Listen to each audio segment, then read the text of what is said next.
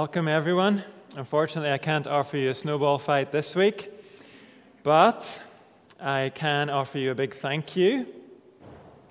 Thank you to everyone for the money that you contributed over the last couple of weeks towards Taste.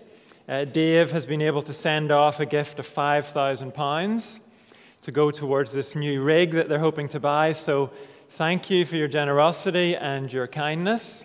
And let's continue to pray for Taste as they hopefully uh, raise enough money from other friends and other churches to be able to buy this new rig. And then just let me mention that at the end of this service, when you're ready to leave, please just stand up and then move directly to the exit, keeping a two meter distance from others. And then later on today, we are uh, meeting again at 6 p.m. online for our evening service. And we're entering a section of Matthew's gospel at the moment that dovetails really well with 2 Peter and what we're hearing in that book. So I encourage you, if you haven't been following in Matthew, to begin joining in with that. That will be followed by a coffee time online. And Steve has sent an email about that. If you don't have that, just contact uh, Steve and he'll give you the details. And then this Thursday, we're having. Um, prayer online 7:45 p.m. on Thursday again there'll be an email about that. Now I realize this is not ideal. I'm very aware of that in terms of the uh, maybe the freedom and the um, the comfort level of joining an online prayer meeting. It's not ideal, but it is an opportunity for us to pray. Uh, it's one way that we can uh, do something to join for prayer, so I do encourage you to join in with that. That's this Thursday. That's all I need to mention by way of introduction and information. So, we're going to begin our time of worship by remembering the truth that we build our lives on as Christians the truth that our God is King forevermore. The musicians will lead us in this song.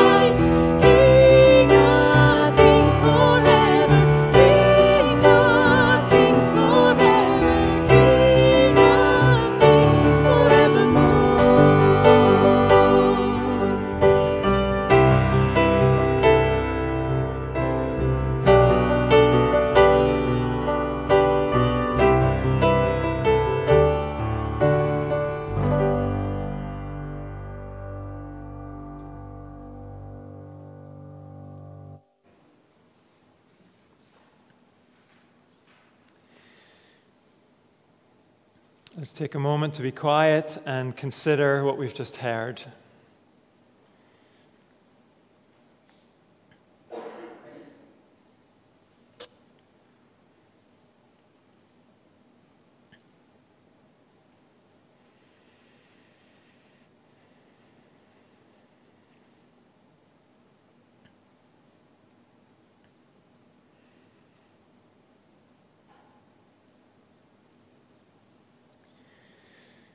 Lord God, we bow before you. The uncreated one. Before anything else existed, you were there. Perfect in your power, perfect in your goodness. And now, as the creator of all things, you have perfect knowledge of everything that exists. And we know that includes perfect knowledge of every single one of us. You know our circumstances. You know our struggles. You know our hopes and our fears. You know whether our hearts are hot or cold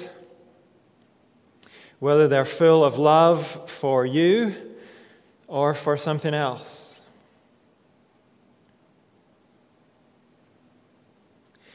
You know our hearts, and we praise you because you can change our hearts. Where there is sin, you can bring cleansing and forgiveness. Where there is decaying, diminishing love, you can bring renewed love.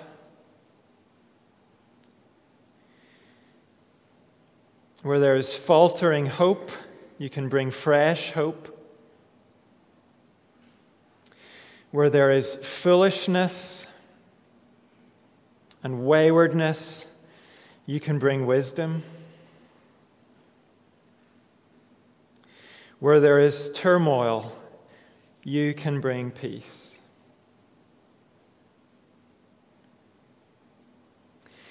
And we thank you for the one who makes this renewal possible, our Savior Jesus Christ.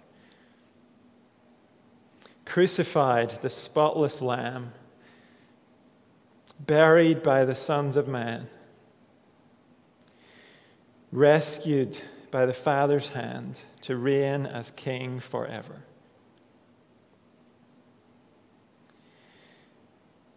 This morning, as we praise you in song, as we give our attention to your word, will you renew us?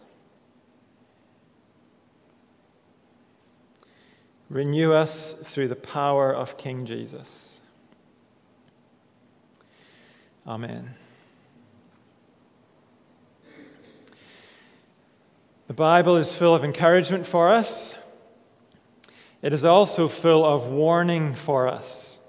And we're going to read one of Scripture's warnings now.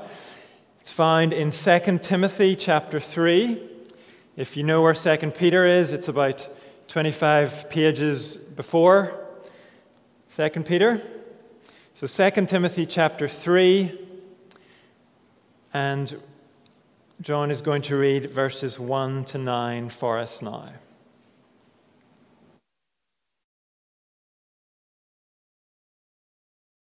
Two Timothy three, one to nine. Godless in the last days. But mark this, there will be no there will be terrible times in the last days. People will be lovers of themselves, lovers of money, boastful, proud, abusive, disobedient to their parents, ungrateful, unholy, without love unforgiving, slanderous, without self control, brutal, not lovers of the good, treacherous, rash, conceited, lovers of pleasure rather than lovers of God, having a form of godliness but denying its power, have nothing to do with them. They are the kind who worm their way into homes and gain control over weak willed women who are loaded down with sins and are swayed by all kinds of evil, evil desires, always learning but never able to acknowledge the truth. Just as Jannes and Jambres opposed Moses, so also these men oppose the truth men of deprived minds who are far as who are who as far as the faith is concerned are rejected but they will never get very far because as in the case of those men their folly will be clear to everyone this is god's word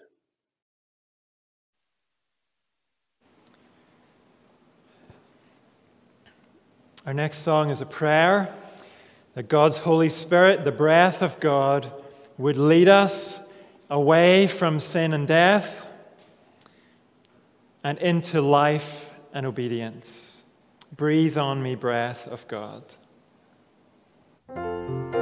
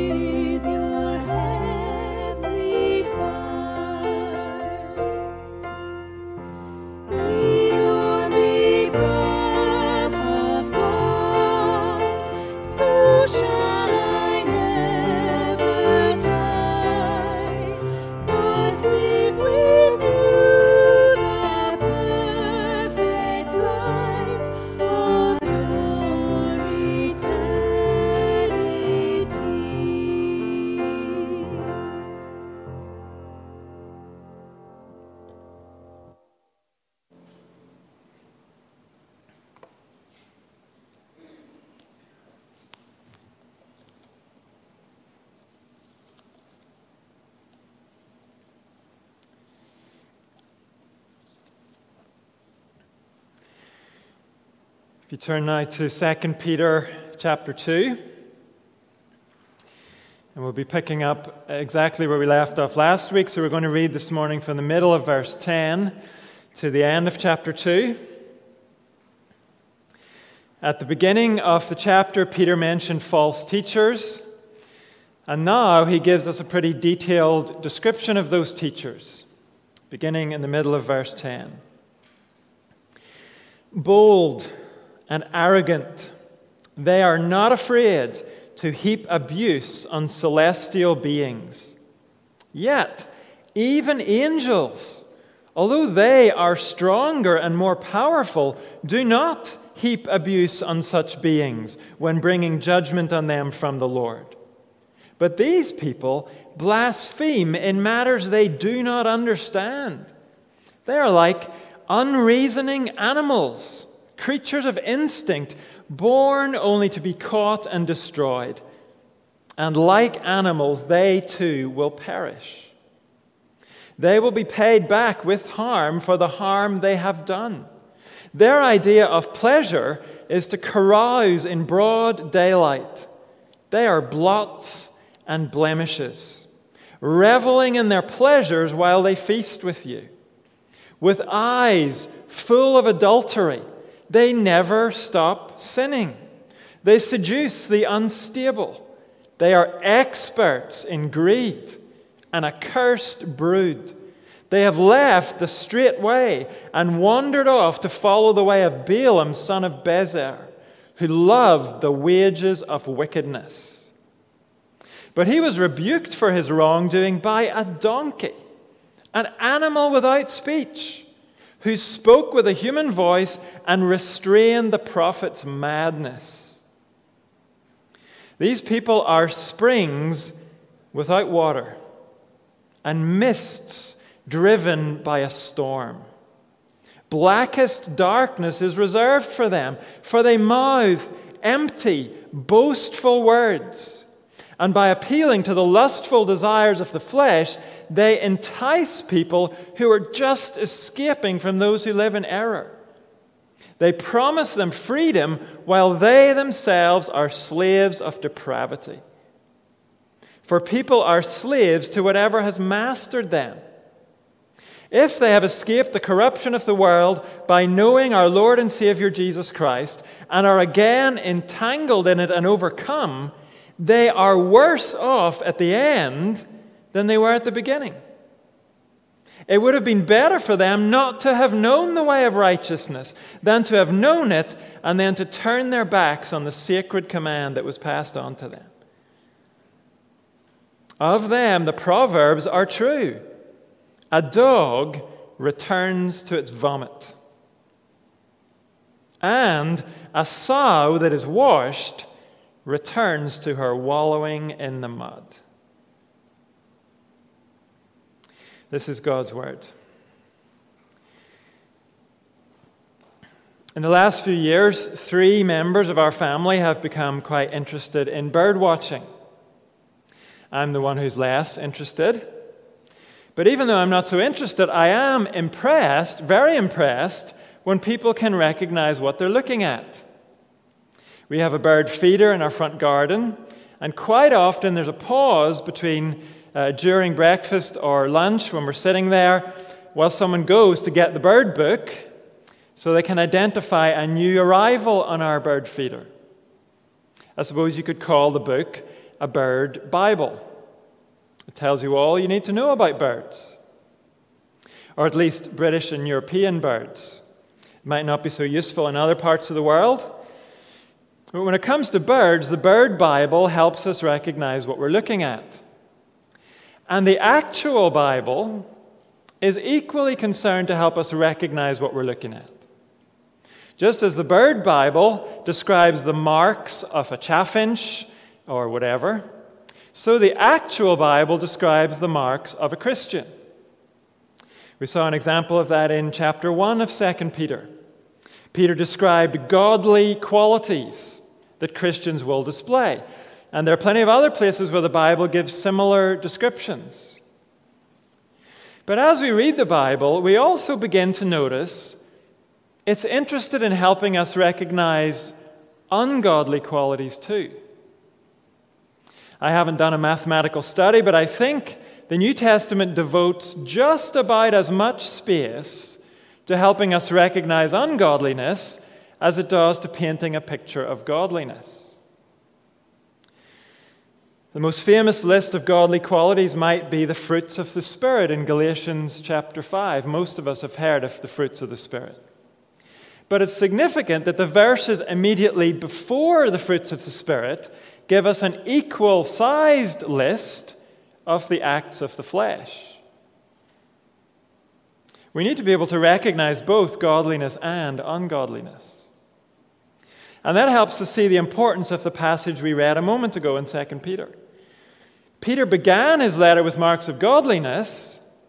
The life of a Christian will, to some degree, show evidence of growing goodness, knowledge, self control, perseverance, godliness, mutual affection, and love. But in chapter 2, Peter wants to help us recognize the opposite of godliness.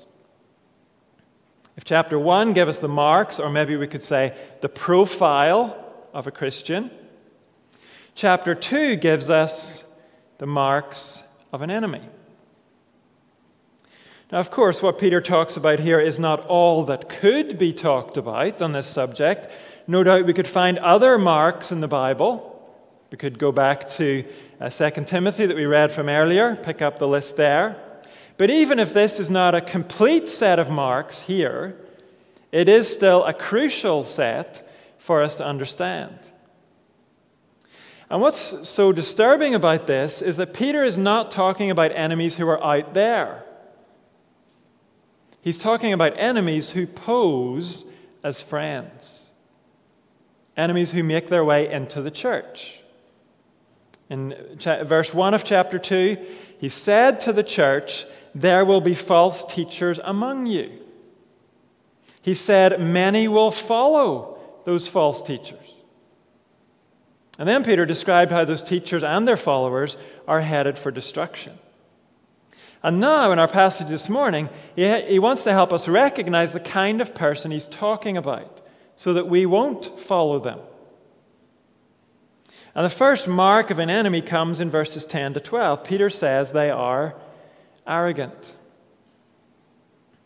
In the middle of verse 10, bold and arrogant, they are not afraid to heap abuse on celestial beings, literally, literally on the glorious ones. I think it's pretty clear by that Peter is referring to angels. But it's a little bit harder to decide what exactly Peter has in mind.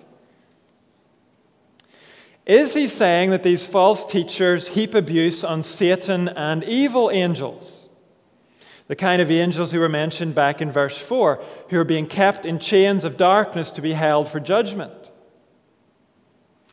If that's the case, then the false teachers are showing a kind of arrogant triumphalism like jeering in somebody's face when they're down.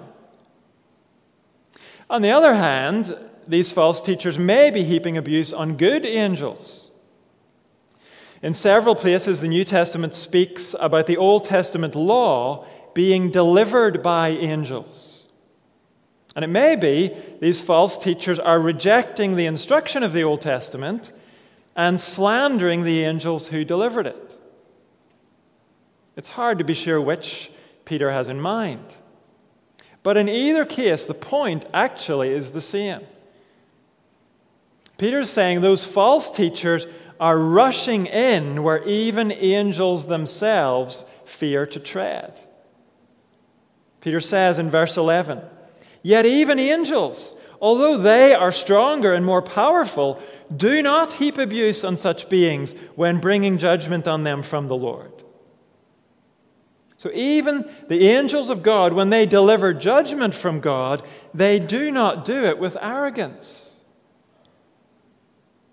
So, how much more reason then for human beings to show a healthy dose of reverence and humility and holy fear when they deal with spiritual things? Now, I'm not talking about a lack of confidence here. As Christians, we have very good reason to be confident in what we believe. It is not arrogant to accept and to take our stand on what God has said. So, Peter is not promoting a kind of timid, weak, and watery faith here. He is not encouraging the kind of Christianity that won't stand for anything. No, Peter's target here is the kind of brash self confidence that thinks it has all the answers. It has nothing to learn. It imagines that even the powers of darkness and light are at its beck and call. That kind of arrogance, Peter says, is a mark of ungodliness. And maybe it's helpful for us to see that doesn't always show itself in trying to order angels around. This kind of arrogance can be much more down to earth than that. This same arrogance can come out in an attitude that says, I'm superior. I have it all sorted out. God's word has nothing to teach me. I have the strength to deal with life's physical and spiritual challenges. I can fight those battles and win because I'm the man or I'm the woman. The arrogance Peter is speaking about is a self sufficiency. A self sufficiency that takes weighty things lightly. But in contrast to that, in his first letter, Peter said we are to live our lives on this earth in reverent fear. Not the kind of fear that doubts God's power or his love or his promises about the future. Reverent fear doesn't doubt God, it realizes the truths of Christianity are weighty things. They are eternally significant things. They are things we cannot handle by ourselves. And that realization sobers us. It shows us our dependence on God. And it causes the arrogance and the self sufficiency to drain away from us. Because we realize we stand before Almighty God naked and hopeless. We stand before Him vulnerable to every storm and every pitfall, unless He clothes us and empowers us. The true Christian recognizes that reality. The enemy of Christianity denies it. And Peter says when we deny our dependence on God, we're not enlightened we're like beasts that perish. Speaking of the false teachers, he says in verse 12, These people blaspheme in matters they do not understand. They are like unreasoning animals, creatures of instinct, born only to be caught and destroyed, and like animals, they too will perish. Peter is not weighing in here on the subject of animal rights. And other places the Bible does have things to say about that. But here, Peter is not arguing whether animals should be caught and destroyed. He's pointing out that animals are ignorant of bigger realities. They walk towards destruction with blissful ignorance, thinking everything's okay. And Peter says arrogant human beings are no different. When we think that we're superhuman, we're actually subhuman. We're like animals, not understanding reality, oblivious to the bigger picture. We are most truly human when we recognize our need and turn to God to have our needs supplied. Arrogance is a sign of ungodly foolishness, not godly wisdom. In verses 13 to 16, Peter gives us a second mark of an enemy. They are unrestrained. In these verses, Peter is going to mention specifically a lack of restraint when it comes to food and drink, sex, and wealth. Now, it's important to recognize the Bible teaches that all those things are good. In fact, the Bible pictures heaven as a marriage feast in a place of gold and precious stones. And here on earth, Christians are able to enjoy these good things better than anybody else can enjoy them. Because we don't look to those things as the be all and end all. We do not seek our ultimate fulfillment in feasting or sexing, sex or wealth. We enjoy those things as gifts from our Father in heaven. They are not gods we cling to in desperation. These things can come and go, or they can never come at all in our lives. And our joy as Christians will still remain. Because our joy is not based on God's gifts, it's based on God Himself. So the Bible's overall attitude to feasting, sex, and wealth is that used in the right way, enjoyed within the right boundaries, these things are good. The Bible's attitude can be summed up in the words of 1 Timothy Everything God created is good, and nothing is to be rejected if it is received with thanksgiving. So, if that's the Bible's overall attitude to these things, what is it that Peter is putting his finger on in these verses? He's describing lives that are given over to feasting, sex, and wealth, where the proper boundaries are being ignored. Look at the middle of verse 13. Their idea of pleasure is to carouse in broad daylight. They are blots and blemishes, reveling in their pleasures while they feast with you. I know it's hard to imagine a group of people feasting together. But believe it or not, people used to do that kind of thing.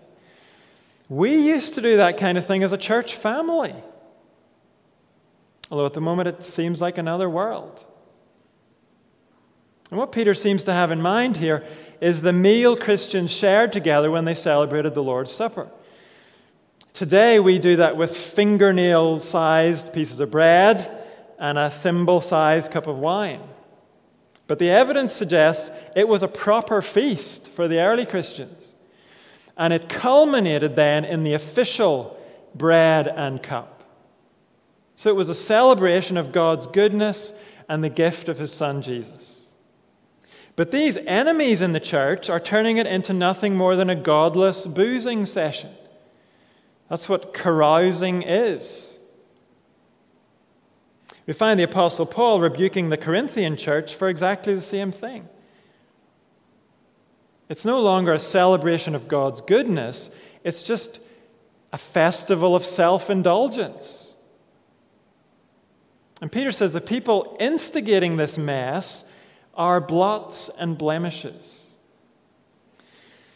In the Old Testament, animals brought for sacrifice were to be without blots and blemishes. So Peter is saying these self indulgent people are not fit for God's service. They're not pleasing to Him. And they're ruining something that is supposed to be pleasing to Him. In verse 14, he says these people have eyes full of adultery. They're always on the lookout for a sexual conquest. In another place, the New Testament calls men in the church to treat older women as mothers and younger women as sisters with absolute purity. That's certainly not what these people are doing. Their intentions are to take advantage of others, not to bless them and care for them. Peter says they never stop sinning, they seduce the unstable. He means the vulnerable, the people who need the most sensitive care. These enemies only see them as an easy mark. Well, so much for their lack of restraint when it comes to feasting and sex. Peter goes on to say in verse 14, they are experts in greed, an accursed brood. They have left the straight way and wandered off to follow the way of Balaam, son of Bezer, who loved the wages of wickedness. But he was rebuked for his wrongdoing by a donkey, an animal without speech, who spoke with a human voice and restrained the prophet's madness. Balaam was an Old Testament prophet who was hired by the Moabites to curse Israel.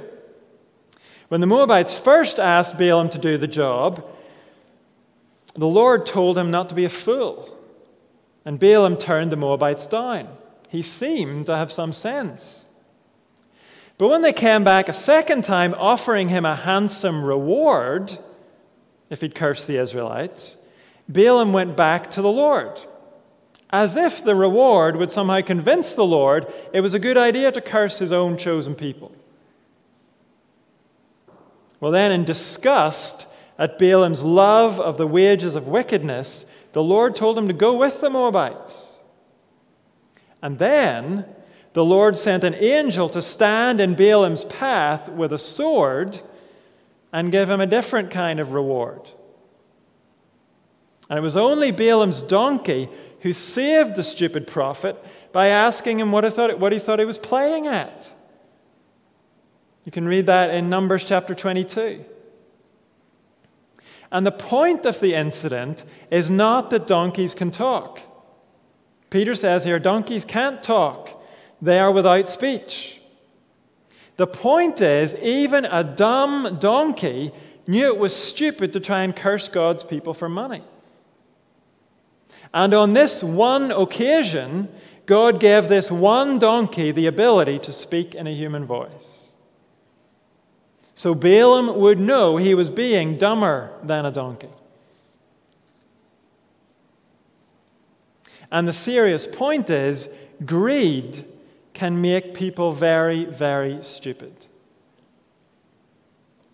Notice at the beginning of verse 15. At some level, these false teachers used to know better. But in their unrestrained love of money, they have left the straight way and wandered off. Paul made the same point when he wrote to Timothy. He said, Those who want to get rich fall into temptation and a trap, and into many foolish and harmful desires that plunge people into ruin and destruction.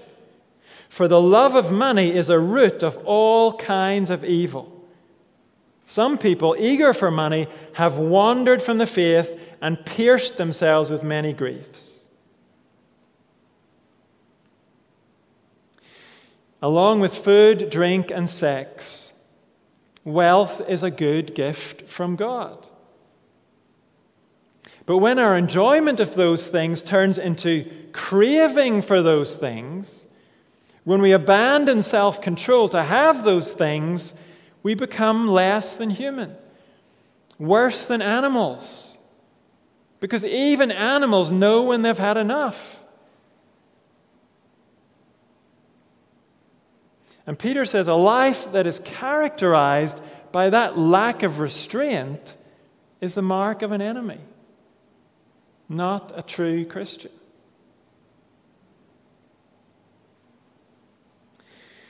In the passage on the screen, Peter focuses on the, or Paul focuses on the damage that's done to the individual by all this. They pierce themselves with many griefs. But Peter's focus in our passage is different. He wants to show how this enemy behavior affects the rest of the church. Because arrogance and lack of self discipline will affect the rest of the church. And so in verses 17 to 18, Peter gives us a third mark of an enemy they are destructive. In verse 17, these people are springs without water and mists driven by a storm. Throughout Scripture, God's instruction is compared to life giving water. Jesus himself offered people living water that brought eternal life. And a true teacher will bring that living water to the church. They will bring the Word of God and point people to Jesus. But the mark of an enemy in the church is that they bring only empty words. For all their big talk and maybe their great gifts of communication, they're not actually providing living water. They are springs, Peter says, without water. What they say might sound really promising and really impressive, but there's no real substance to it. It doesn't bring life. At best, it's just a mist. But that doesn't mean these people are harmless. What they say doesn't bring life, but it does bring a storm. It does, in verse 18, entice people who are just escaping from those who live in error. Back in verse 1 of this chapter, Peter spoke about the destructive heresies these teachers bring. And here he says the people most susceptible to this empty yet destructive talk are the newest Christians, the least mature Christians, those who are just leaving behind a godless way of life. They've just learned that what was normal to them before was actually the path to destruction. But now these teachers come along, and with their empty words and their arrogance and their unrestrained lifestyle, they actually suck the new Christians back into the old life they'd left behind. And so these teachers cause destruction to other members of the church. When someone in the church is a force that moves men and women away from godliness and towards destruction, that person is an enemy. And Peter says those enemies are lost. This isn't so much a mark as it is a simple truth about the condition of these enemies. For all of their arrogance, for all of their self confidence, they are slaves to sin. In verse 19, Peter says, They promise freedom to others while they themselves are slaves of depravity. For people are slaves to whatever has mastered them. Depravity is another word for sin, wickedness, evil. So it doesn't matter how confident and boastful people are, if their lives are characterized by depravity, they're nothing more than slaves to their sin. They're not progressive at all.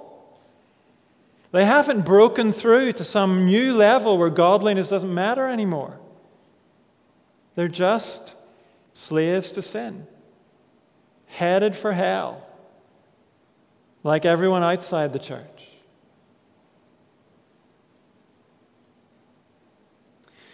Let's remember that anytime we hear someone who professes to be a Christian, but who argues that all roads lead to heaven, that all religions will get you to the same place in the end, or that the Bible is past its sell by date, or that all sexual desires are good, and it's harmful to say no to our desires. Or that what the Bible calls sin isn't really sin. That kind of teaching is not progressive, it's regressive. It pushes people away from salvation and new life in Christ. And it shows how lost and enslaved the teachers themselves are. Whether they're teaching that from the pulpit or just by the example of their lives in the church. But what does Peter mean in verse 20? He says, If they have escaped the corruption of the world by knowing our Lord and Savior Jesus Christ, and are again entangled in it and are overcome, they are worse off at the end than they were at the beginning. It would have been better for them not to have known the way of righteousness than to have known it and then to turn their backs on the sacred command that was passed on to them. Peter is talking here about the false teachers. Why would it have been better for them not to have known the way of righteousness? Why are they worse off at the end than they were at the beginning? The answer is those who know the truth and turn their backs on it face far greater punishment than those who never knew the truth in the first place.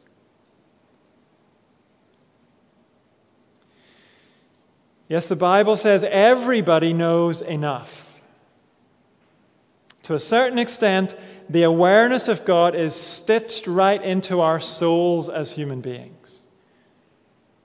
And there's enough in creation to show us the reality of God's eternal power and his divine nature.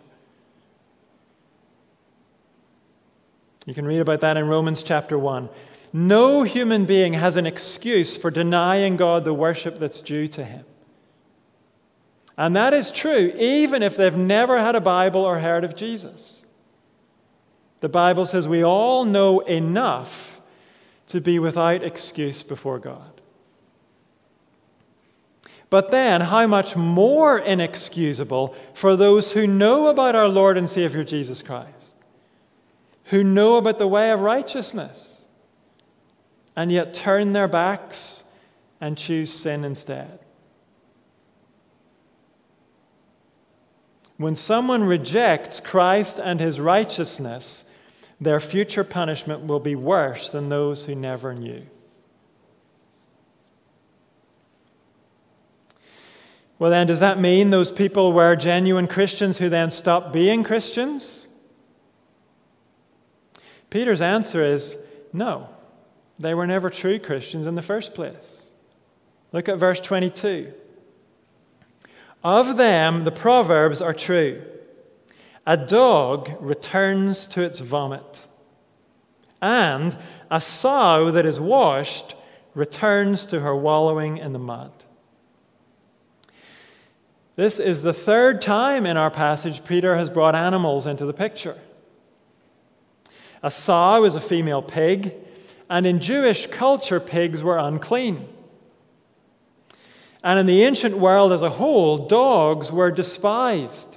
They were not man's best friend in the ancient world. They were sometimes used, yes, but they were despised. And the point is, I think, you can dress a dog up. You can give him a little jacket and a hat so that he looks like more than a dog. But in the end, he will show he's a dog because he'll do what dogs do. He'll throw up on the pavement, then he'll give it a good sniff, and maybe he'll even eat it. It's the same with pigs. You can get a pig all spruced up with a pearl necklace and some lipstick. So she looks like more than a pig. But in the end, she will show she's a pig because she'll do what pigs do. She'll spot a mud puddle and she'll do a belly flop in it. And in the same way, Peter is saying, an enemy of the gospel, an enemy of God's people, might initially look like one of God's people. But just like a dog, just like a pig, they will show their true nature eventually. The pearl necklace and the lipstick can only hide the truth for so long. Eventually, they will go back to what they really love the vomit or the mud puddle or the life of sin. When a man or woman receives new life in Jesus Christ, they are not like that. They have a new nature. They're not just dressed up on the outside, they've been made new on the inside. And that new nature means they will persevere in the way of righteousness. And however much they struggle with sin, and we all will, however much we sometimes fall flat on our faces in sin, we do not belong in it anymore. We are not slaves to it anymore. And for all of their failures, true Christians will never abandon Christ and go back to the mud. By God's grace and power, they have a new love in their hearts and they will persevere to the end.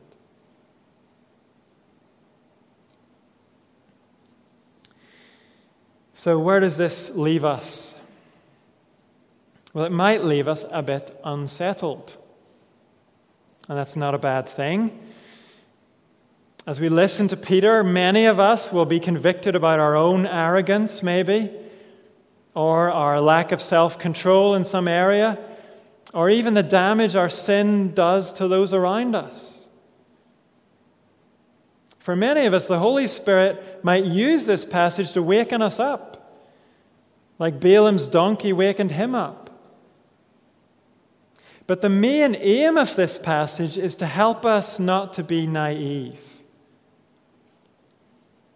Peter is saying these things so you and I will not be naive when it comes to people who claim to be Christians but are really just pigs with lipstick on. This passage aims to help you and me be alert. It's here to help us see when enemies are posing as friends, so we will not be led astray by them. People who claim to be Christians, but whose lives are characterized by an arrogance, a self sufficiency, an unapologetically sinful lifestyle, and sinful ambitions. Those are not people we want to listen to. Those are not people we want to be influenced by. Those are not people we want to trust. That is true whether that person is a friend at school, or a colleague at work, or a preacher on YouTube. Yes, we're not to be judgmental of others, but we are supposed to be careful who we follow. We are supposed to be careful who we get our ideas from,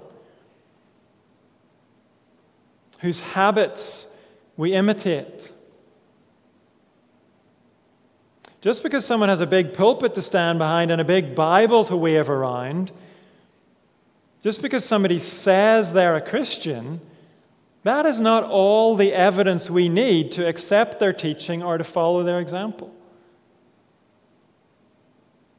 We need to look a bit more closely. Does that person have a reverence and a humility when they deal with holy things? Do they put themselves under the authority of God's word? Or do they live like they're the highest authority? Does that person take sin seriously? Are they committed to fighting it in their own lives? Or do they excuse it? Do they embrace it? Do they wallow in it? Does that person bring Jesus? And do they bring his life giving power to the relationships they're involved in? Or do they bring poison and destruction? Does that person bring living water through the things they do and say? Or do they bring a harmful storm into situations? Let's ask those questions. Not so we can write somebody off the first time they mess up, but so we can be wise and find the right people to follow. Now, of course, the one we follow ultimately is Jesus Christ. But we need to recognize the people we listen to and the people we admire do have a massive impact on our lives, for good or bad. The people around us, the people we allow to influence us, can be a huge help to us in following Jesus, or they can be a massive hindrance. So let's think about the people who currently influence us.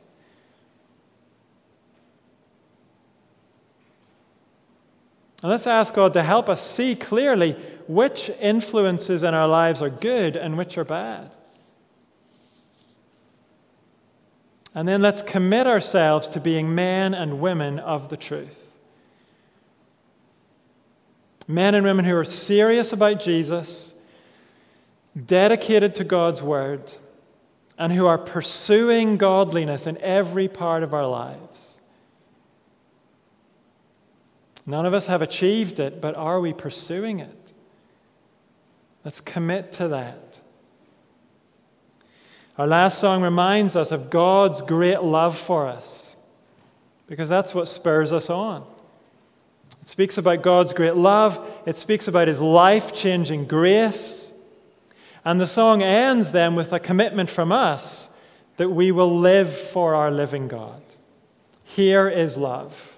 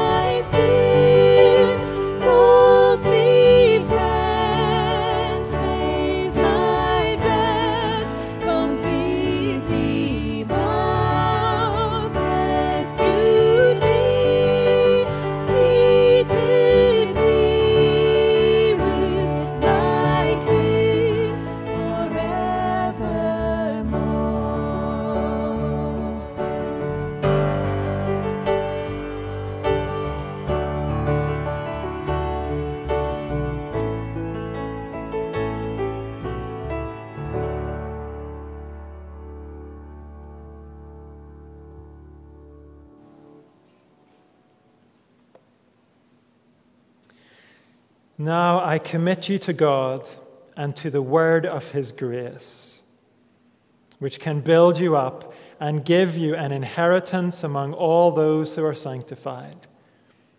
Amen.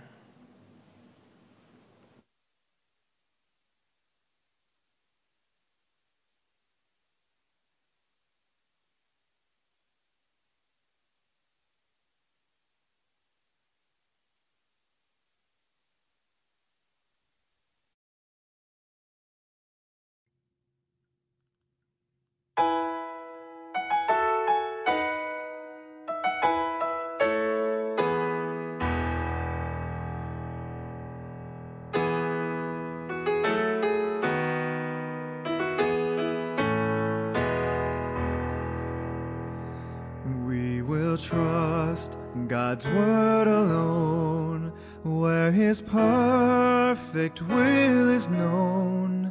Our traditions shift like sand, while His truth forever stands. We will live by faith alone, clothed in merit not our own. All we claim is Jesus Christ and his finished sacrifice. Glory be, glory be to God alone. Through the church he redeemed and made his own. He has freed us, he will keep us till we're safely home.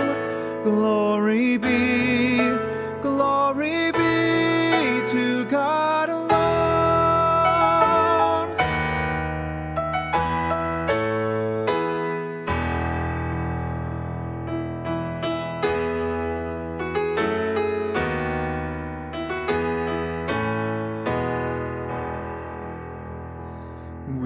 are saved by grace alone, undeserved yet freely shown.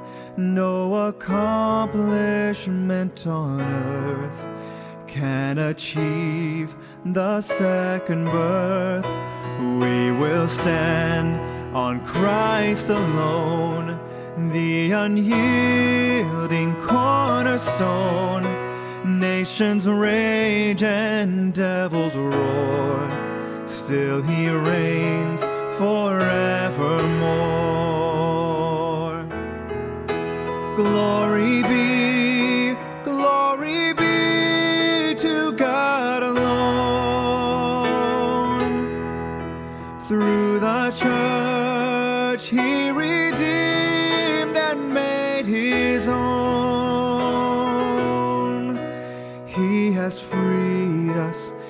will keep us till we're safely home.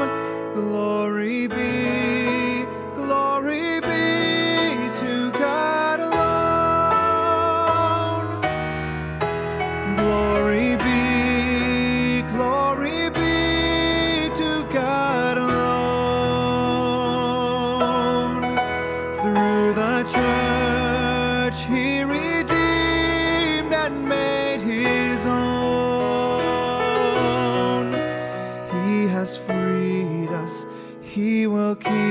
us till we're saved.